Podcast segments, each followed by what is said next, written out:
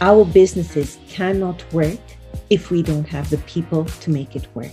So it's out of some, in a kind of a way, we have no other choice but to take care of our employee well-being. But there is also a place of want. People want to do the right thing. And I think hospitality needs that genuine connection. Where we don't want to sit and work with robots. We are people serving people. And that is what makes our industry so special. Hi everyone, welcome to Now Boarding, a new travel podcast by me, Payal Nair. This show aims at creating awareness about ecotourism, sustainable tourism, responsible travel, and a lot more. We will cover stories and journeys of people who are ecotourism specialists and those who are leaders in their field. We will also be talking to people who have had unique travel experiences, remarkable conceptual places to stay, unexplored cultures, and ancient histories of various towns and cities around the world. Join me in this journey of knowing more about travel. Get inspired to see the world and discover your inner self. Hi, everyone. Um, Welcome to another episode of Now Boarding. Today I'm in conversation with Sonal Uberoi. Sonal is based in Madrid. Um, she's the founding director of Spa Balance Consulting. She's also an author. She's authored two books. Um, the first one is How to Open a Smart Spa, and has recently released a second book, which is called Book uh, it's called Wellness Asset. Am I correct? Yes, the Wellness Asset. Uh, the Wellness Asset. And future proof your hotel. so thank you so much for joining me today. I know it's very early um, for you, Sonal, um, in Madrid. While I'm in Singapore, I can see that you're all, you know, you've got a sweater on while I'm I but I've just spent um, like two to eight weeks away in the winter months, and I absolutely loved it. So, but yeah, it's nice to have some. Um, I, although there's been a lot of sunshine even while I was in Spain and in the US, but um, it's yeah, it's nice to feel another kind of warmth. So, anyways, I'm so happy to be talking to you today, Sonal. Thank you so much for having me, Payal. It's lovely being here. And yes, it is very cold here in Madrid right now. So I'm I'm I'm with my thick jumper on. yeah, you're all kind of cozied up. so um, so yeah, let's uh, begin with a little bit about you. Um, you know, and I, I I read that you um you were born in Kenya um, and and so you know when did the transition happen i'm assuming you moved to the uk like a lot of the families did from kenya. Um, so when did that happen? Did you spend some of your childhood in kenya or you grew up entirely in the uk i was born and brought up in kenya in okay. nairobi and then went to study later education in the UK, where I read law at university. But I was always, always very strongly driven to wellness. Obviously, this was like what, 25 years ago? Wellness was not the word we use today. Um, it was the fitness industry, it was spa was just barely being born at that time. So I was always heavily drawn into looking after myself mentally, physically, spiritually. And while at that time, wellness was not an industry of its own, or it didn't have that social currency that it does have today. Um, obviously, I went in to read law at university, the typical things you did back then go into Goldman Sachs because you do such things. And I never ever found that I felt fulfilled with that. And I decided to leave that world and dedicate myself 100% um, to wellness is when I came to Madrid, now nearly 20 years ago. And I actually joined the Reebok Sports Clubs. I wanted, you know, I was a fitness junkie. I loved working out. And I was wondering, okay, how can I work out for free and also being in this ambience? And I asked them for a job and they gave me the commercial director role. And then after that, they gave me the spa director role. So that's how I got into you know, managing day to day operations in what's in some shape or form a part of wellness. And from there, when you're in the right path, life just takes you. you know, it takes you, and this one thing led to another. Then I was sent to Six Senses, looking after the largest, then largest spa in the Middle East. Then from there, I came back, set up my own business. Then I was headhunted by various other organizations. And then, you know, you one thing leads to the other. So wellness has been um, pretty much part of my life. It's part of my passion. And I genuinely believe right now we're living truly unique times. There is a before and there is an after. And the gift of the pandemic has been that wellness has been something that has been put on the map right now. Everyone cares about their well being in some shape, way, or form. Every business out there, irrespective of where they are on the spectrum, cares, be it the well being of the employees or of the end consumer. So, this is, I think, now we're living truly special times, and there's a shift in paradigm in values. And we've never been positioned so well to ride that wave. Um, so this is my world. Okay, yeah, interesting. And and you've been doing it now for over 20 years, you said.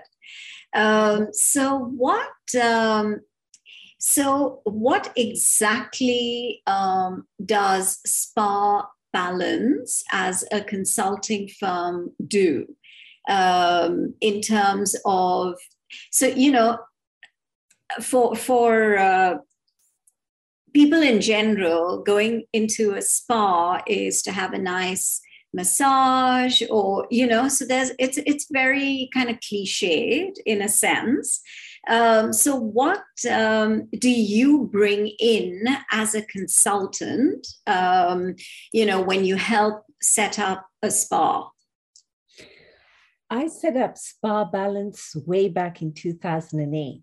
And at that time, the word spa was that little buzzword. Since then, and we're talking about 14, 15 years now, the world has evolved. I've not changed my branding yet. So I, I think the word spa limits what we do.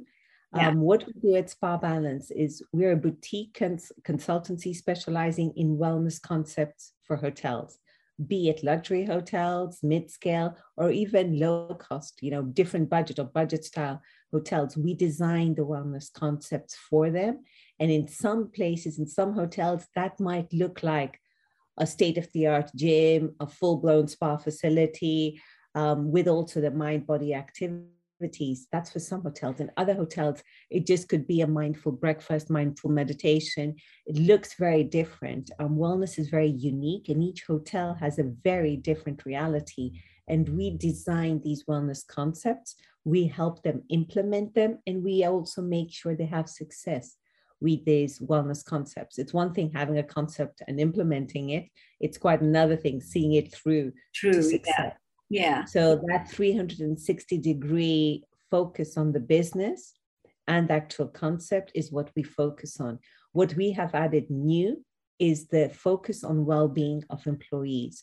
Normally, that is a role that human resources has taken on, and they continue to take that on. But I think here is where the wellness director, the director of wellness of any hotel, should now be heavily involved in not only promoting the wellness business, and that's predominantly spa, which is a revenue generating aspect, but also the well being of the employees. And I think this is where the next step is. It's not always that financial aspect when it comes to the concept, it's also how well the people are who are delivering these landmark experiences.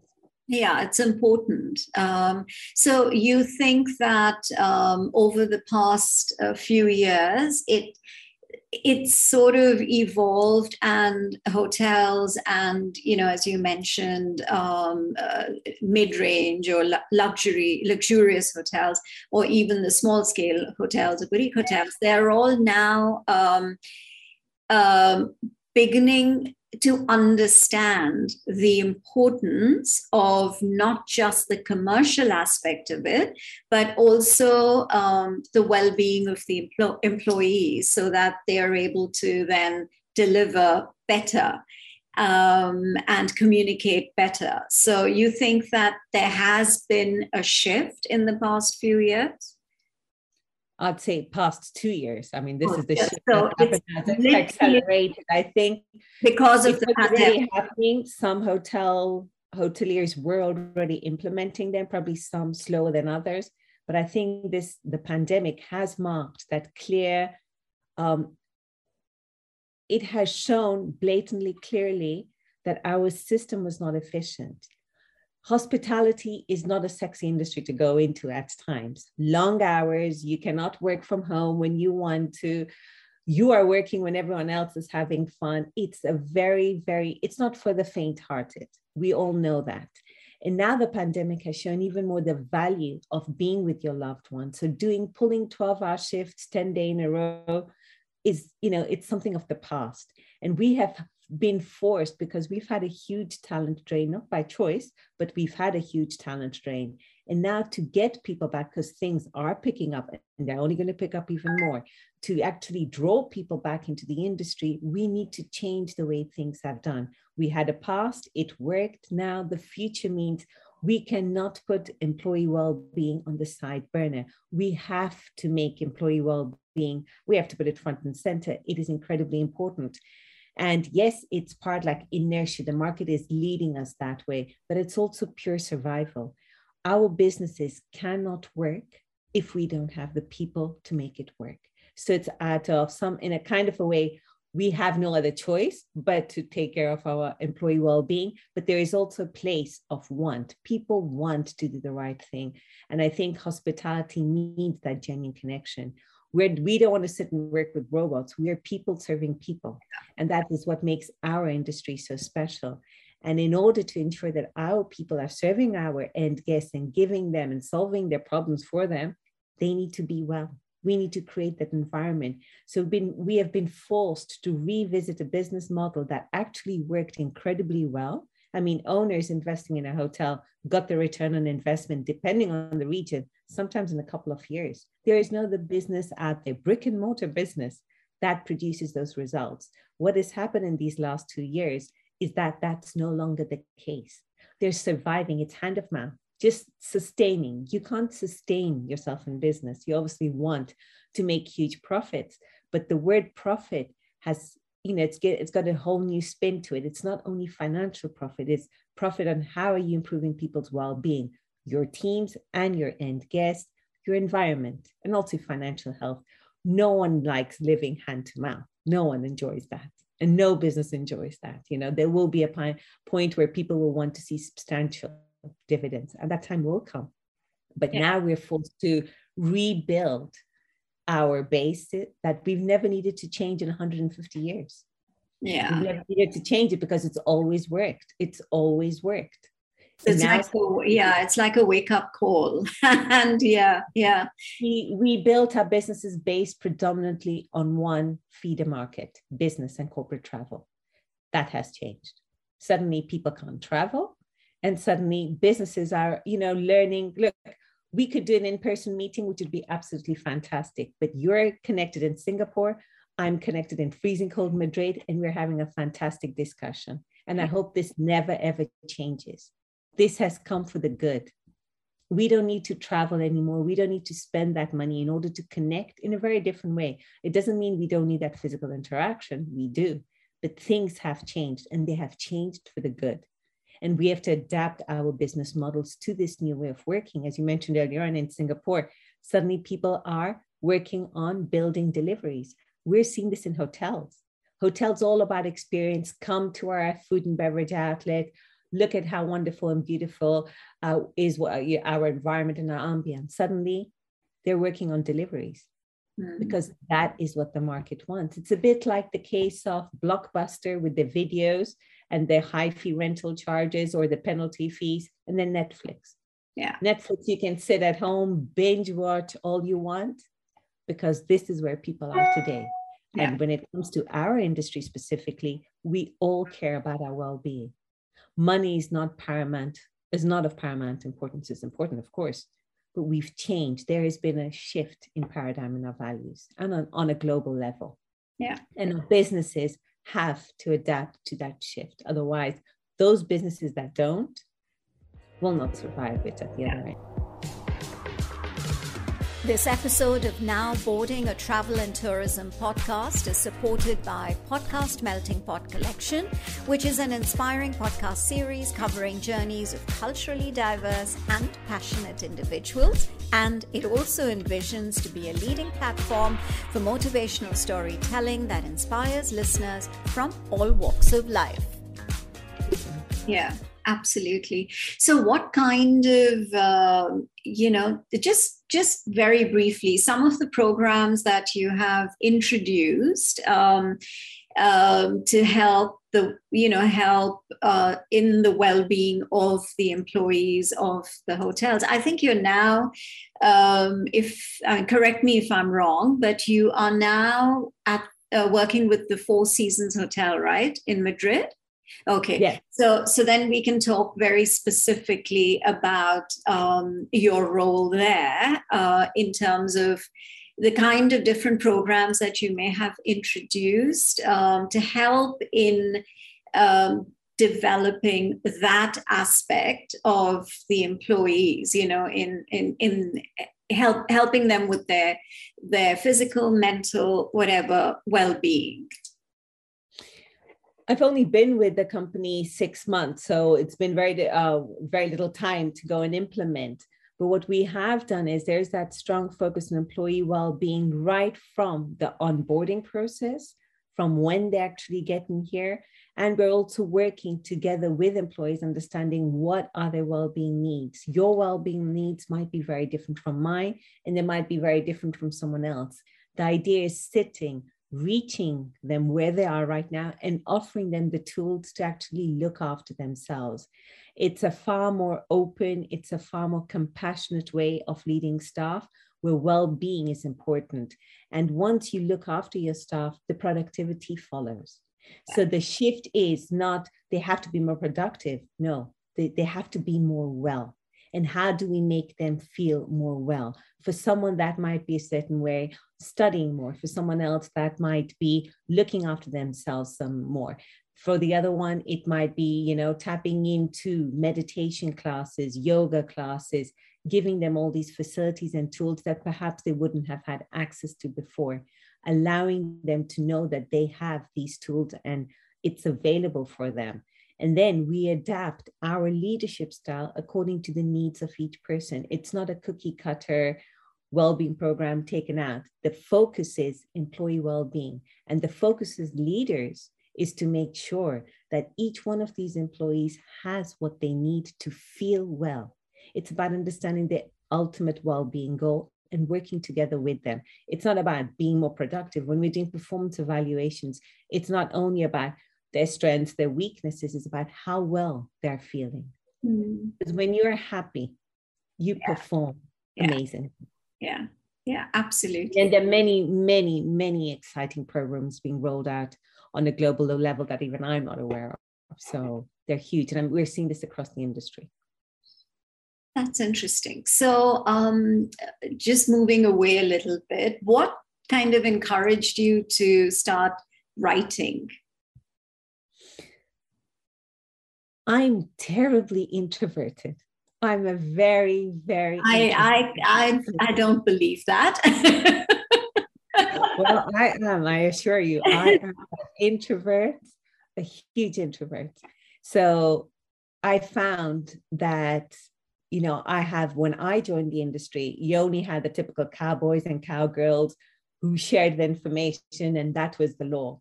And I always found that why so many, so wow, so many people that I know can contribute so valuably. And I started, um, and I found LinkedIn a fantastic platform for that, sharing my opinion, encouraging debate, encouraging people to check within themselves because we have so much knowledge, each one of us. And I think if we contributed, we would just elevate the, the collective aspect of us, you know, collective intelligence. And I started writing, it's just my thoughts on paper my frustrations just in general of being you know in the hotel industry you know you're only 1 to 3% of a whole industry and you always feel like the alien speaking to a hotel gm or they don't try to understand you. There's always that disconnect and i'm sure there's both sides the, the two sides to the story. Um, so i started writing about that and i found when i wrote and when i continue to write you know i get my thinking ducks in a row. And this is where I can express myself through my words, encourage discussion, encourage participation.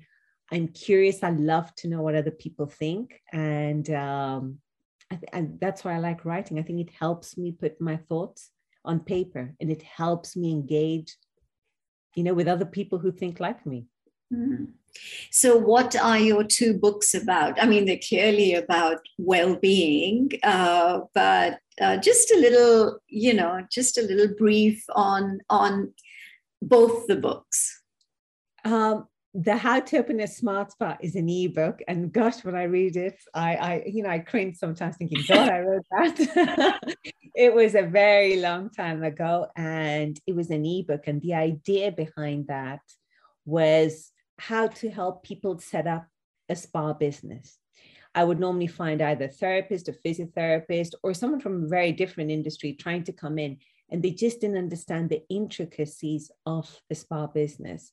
And that book was directed to owners and of spas or people looking to open a spa, predominantly standalone and also within hotels, what tools they needed or what are the steps they need to go through in order to be successful. And a smart spa is a spa that's intelligent for me at that moment. and now the wellness asset is at a totally, you know, to the different level. And it's about the intangible and tangible value that an integrated wellness offering adds to a hotel. And, you know, hotels have always been notorious about selling room nights and food and beverage. And the business has evolved, consumers have evolved. And well being is not going to be your food and beverage restaurant, or it's not going to be a room night. There is intangible value. When someone feels good, you can't measure that, but that's the survival of your business tomorrow. Um, like the same way, uh, the same way today, no business can work without technology. Yeah. It's an important ally. The same way hotels cannot function without well-being in some shape, way, or form, offering it. And it has a tangible value, which tangible is normally associated with a dollar value to it. And the intangible, that feel good factor when guests engage with you, when guests leave rave, rave reviews. So my book was written when I wrote the on the South set. I reached out to gosh, maybe by now 150 hoteliers interviewing them to understand where are we right now and how can we get out of this because our main feeder market corporate and will not return the way it used to so yeah. we have to find an alternative way to survive and what can we do? Just tap into wellness. We have it in front of us. We've just underutilized that asset. And in many cases we've created liabilities because we've not done things well. So the wellness asset is directed to hoteliers investors, GMs, hotel companies wanting to survive this very, very difficult time. And I give them the tools to do it. And my essence model that has been tested and tried. It's one thing saying wellness is an asset and wellness can add huge value both to your top line and your bottom line. But it's quite another thing making it happen. And I've provided them with the toolkit and my seven step essence model that helps people go from step one right to step seven. So that's what their wellness asset is about. It's about effecting change. And it's a, apparently been really, really well received. So, um, you know, so I'm, I'm, I'm sure that you're already thinking of another one because I think these you know these these kind of uh, tools um, are so important to um, to for people who and and you read it and then you say oh oh my god why did i not look at you know this point of view and look at it from a different angle so i think these kind of um, I, I, wouldn't call it self-help but I, more like uh, books that uh, create an awareness. Um, you know, so I think, um, and from what I have read, um, it's been really, really well received. So good on you for that. and um, so, what's what's next? Are you already kind of working on another book?